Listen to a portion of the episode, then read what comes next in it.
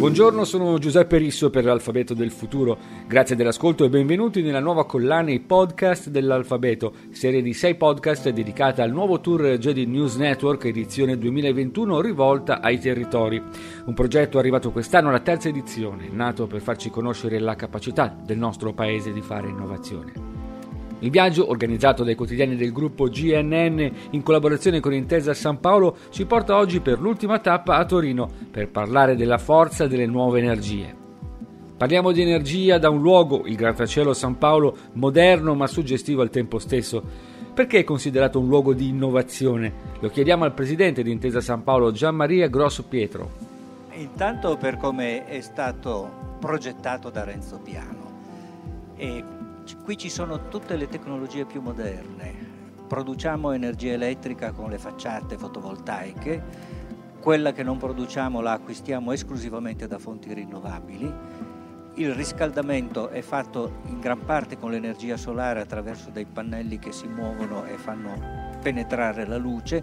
Il raffreddamento eh, d'estate è fatto prelevando eh, acqua di falda con degli scambiatori di calore le persone che lavorano qui dentro sono circa 2000 e garantiscono il funzionamento della banca. Ecco, la banca è importante quando parliamo di energia perché la transizione verso energie rinnovabili richiederà molti finanziamenti e quindi qui abbiamo la scienza, le imprese, le istituzioni e l'informazione che forma l'opinione pubblica.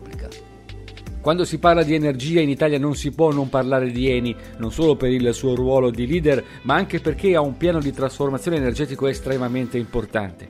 La Russia ha riaperto i rubinetti del gas, dando un po' di sollievo alle imprese, ma le quotazioni restano altissime. Il governo Draghi ha stanziato un totale di 2 miliardi di euro tra il 2021 e il 2022 per frenare la corsa delle bollette. Quanto incidono questi investimenti? A parlarcene Claudio Descalzi, amministratore Eni. Secondo me ecco, il governo è stato rapidissimo nel sollevare eh, le famiglie, soprattutto eh, le imprese, non tutte, perché per, su, una, su, un, su, una, bolletta che ha un costo eccessivo e questo è diciamo, l'acqua sul fuoco, bisogna vedere se è sufficiente. Allora, lì si cura l'effetto, non si cura la causa, quindi direi che è giusto farlo perché dobbiamo uh, avere un percorso uh, e soprattutto adesso che c'è la ripresa dopo il Covid alleggerito in termini di costi, eh, non sarà sufficiente se le cause strutturali, che sono la mancanza di gas in questo caso o la mancanza di petrolio, continuano. E quindi dire più rinnovabili sicuramente sì, poi bisogna però riuscire a realizzarle in tempi, in tempi corretti. Il problema è che poi rinnova- le rinnovabili vengono usate solo per un piccolo periodo di tempo in una percentuale bassa anche rispetto a quello che abbiamo già.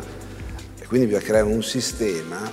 Il problema vero è che noi ci siamo occupati a livello di Bruxelles, a livello mondo, di modificare l'offerta. Quindi parliamo di idrogeno blu, idrogeno verde, tutta la parte bio, la parte verde. La domanda si è svegliata e chiede altro. È chiaro che dobbiamo mettere in connessione lo sforzo per modificare l'offerta rispetto alla domanda. Anche la domanda e quindi le strutture, le infrastrutture, i processi, i, i processi industriali devono essere cambiati se vogliamo che ci sia una corrispondenza. Altrimenti noi facciamo una cosa ma poi non si chiude, certo. perché il mercato chiede altro e questo è un problema strutturale. Torino e il Piemonte hanno una storia molto particolare quando si parla di innovazione. Ne parliamo con l'assessore all'innovazione, alla transizione ecologica e digitale, mobilità e trasporti, Chiara Foglietta. Da che cosa è più importante partire per Torino per innovare? Energia, che cos'è per noi l'energia? Per me energia non è solo i grandi temi che voi avete affrontato durante questo tour che si conclude oggi, ma per me energia è anche passione, competenza, le grandi sfide di cui ci dovremo occupare eh, per i prossimi cinque anni e che avranno come unico fattore comune il miglioramento della qualità della vita delle cittadine e dei cittadini della nostra città. Piemonte non è solo Torino. Presidente della regione Alberto Cirio, su che cosa si sente o può spingere in direzione della modernità? Soprattutto mettendo a sistema le tante cose importanti che noi abbiamo. La nostra capacità deve essere questa. Guardate, ieri abbiamo fatto un lungo incontro col ministro Giovannini a, a Roma. Eh, dove abbiamo parlato di idrogeno, perché noi come regione vogliamo candidare il nostro Piemonte a diventare eh, l'idrogeno valley, se così lo possiamo definire, eh, d'Italia, la regione che più può puntare sull'idrogeno.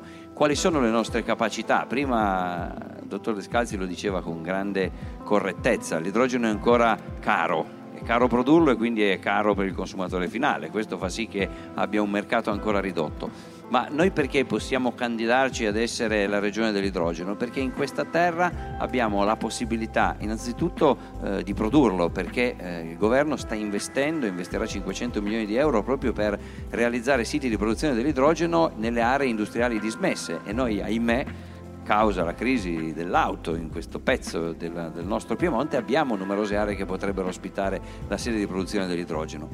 Eh, per usare l'idrogeno all'inizio bisogna usarlo nel pubblico e quindi bisogna avere le reti, soprattutto ferroviarie, per usarlo. In Piemonte noi produciamo, abbiamo un privato straordinario che produce i treni a idrogeno. Bisogna avere le ferrovie che è meglio mettere a idrogeno che non elettrificare. Se tu hai una ferrovia in cui hai il vagone diesel, il vagone diesel che va nelle nostre gallerie di montagna non puoi elettrificarle perché l'impalcatura per elettrificare non ci sta nella galleria e allora abbiamo le ferrovie che possono utilizzarlo ma per produrre l'idrogeno e spendere meno bisogna fare ricerca. E allora qui c'è? C'è il Politecnico di Torino e la capacità di fare innovazione e ricerca. Ecco perché la nostra forza deve essere quella di mettere insieme queste eccellenze. Abbiamo impostato un ottimo lavoro con eh, il nuovo sindaco di Torino Lorusso e eh, con lui creeremo proprio le condizioni perché ogni parte di questo puzzle che può creare la forza del Piemonte vada al suo posto. Quella è la nostra capacità di oggi e dovrà essere la nostra capacità di oggi. Quando si parla di energia non si può non parlare di ricerca, di fusione e di nucleare. L'unione tra la ricerca accademica teorica e l'impegno tecnologico e delle imprese è sempre più stretto. Quando prevedibilmente potremo provare ad accendere la prima lampadina alimentata con la fusione nucleare?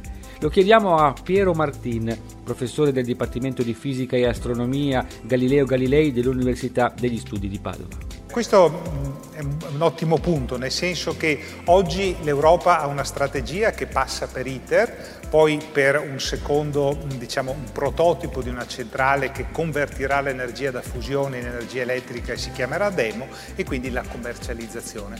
Tutto ciò in maniera prudente ci porta a dire che la fusione sarà disponibile alla rete elettrica, al consumatore nella seconda metà del secolo. Ma ci sono due punti fondamentali. Primo punto, la fusione già oggi sta dando ricadute industriali eh, reali, vere, cioè sta portando lavoro, sta portando investimenti e sta portando sviluppi tecnologici, quindi è qualcosa che già funziona oggi.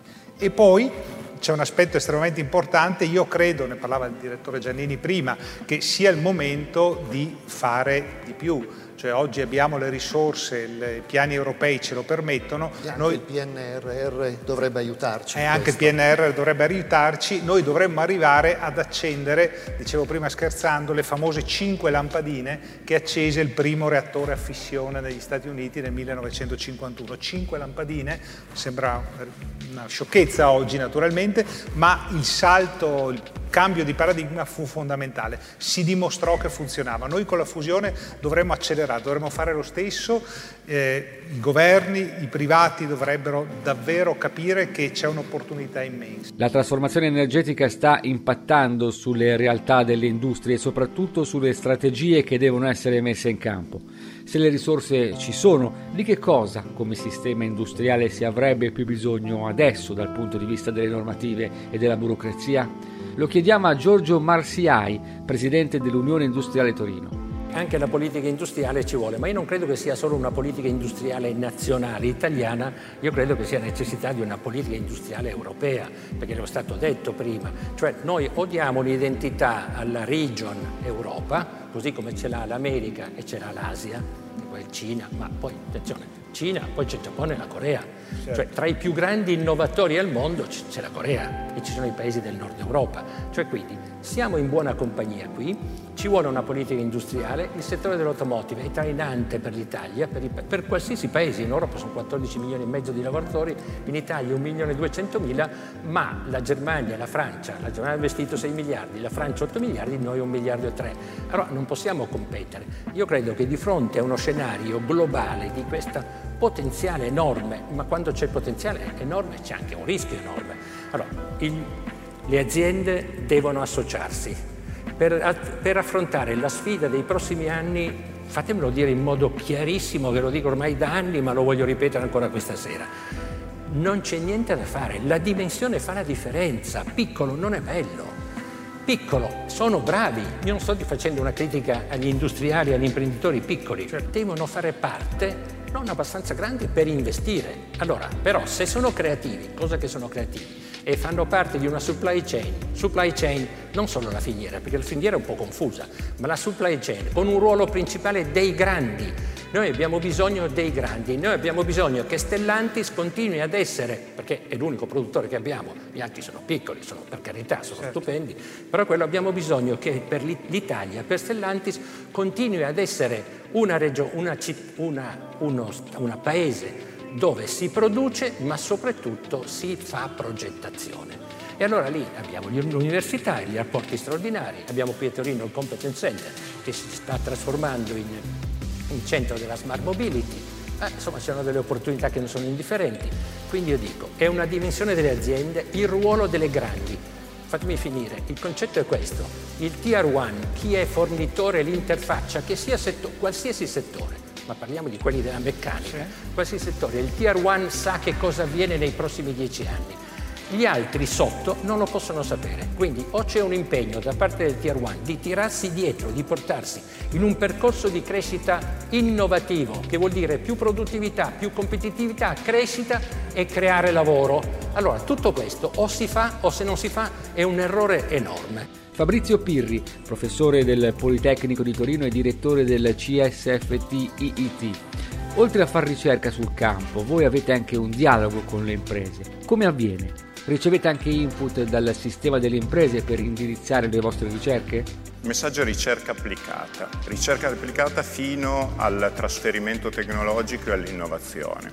Allora il centro si trova presso il parco, presso l'Environment Park e stiamo parlando di 3.000 metri quadri di laboratori che si trasformeranno presto in 5.000 metri quadri, condivisi dall'Istituto Italiano di Tecnologie e dal Politecnico di Torino, presto dall'Università di Torino, proprio perché piccolo non è bello in questo momento storico, serve la massa critica.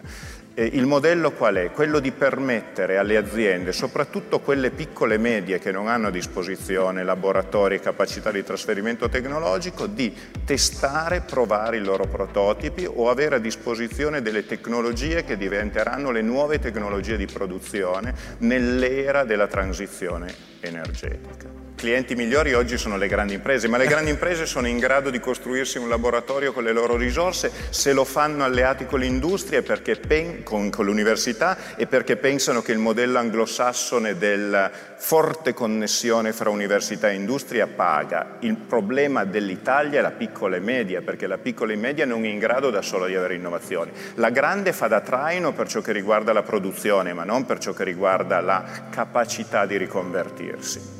Imprese, centri di ricerca, dinamiche politiche, strategie, il filo che lega tutte queste cose è la possibilità di avere delle risorse che possono far camminare la macchina Italia.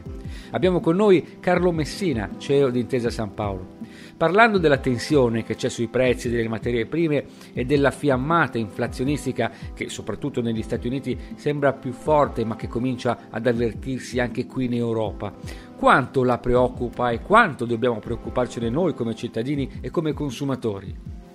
Allora, io credo che, che l'elemento collegato con, con, la crescita dei prezzi sia un elemento che nel, nel, nostro, in Europa, quindi nel contesto in cui, in cui operiamo, eh, abbia un, un carattere eh, non strutturale, cioè io ritengo che superata la fase invernale eh, e quindi eh, nel, nel, corso del 2022 una grossa componente di questo elemento verrà riassorbito, questo dipende ovviamente da condizioni di, di, di, del mondo energetico, da alcuni colli di bottiglia nelle forniture relative eh, ad alcuni comparti, ma indubbiamente in un arco temporale di qualche mese questo secondo me troverà una sua, una sua evoluzione positiva. Quello che, che rimarrà è indubbiamente che nel corso dei prossimi anni ci sarà una tendenza al rientro da un regime di tassi di interesse negativi verso un regime di tassi di interesse che convergeranno verso zero o verso tassi positivi. Ma questo non necessariamente è negativo nella prospettiva di, di medio-lungo termine se la dimensione dei, dei rialzi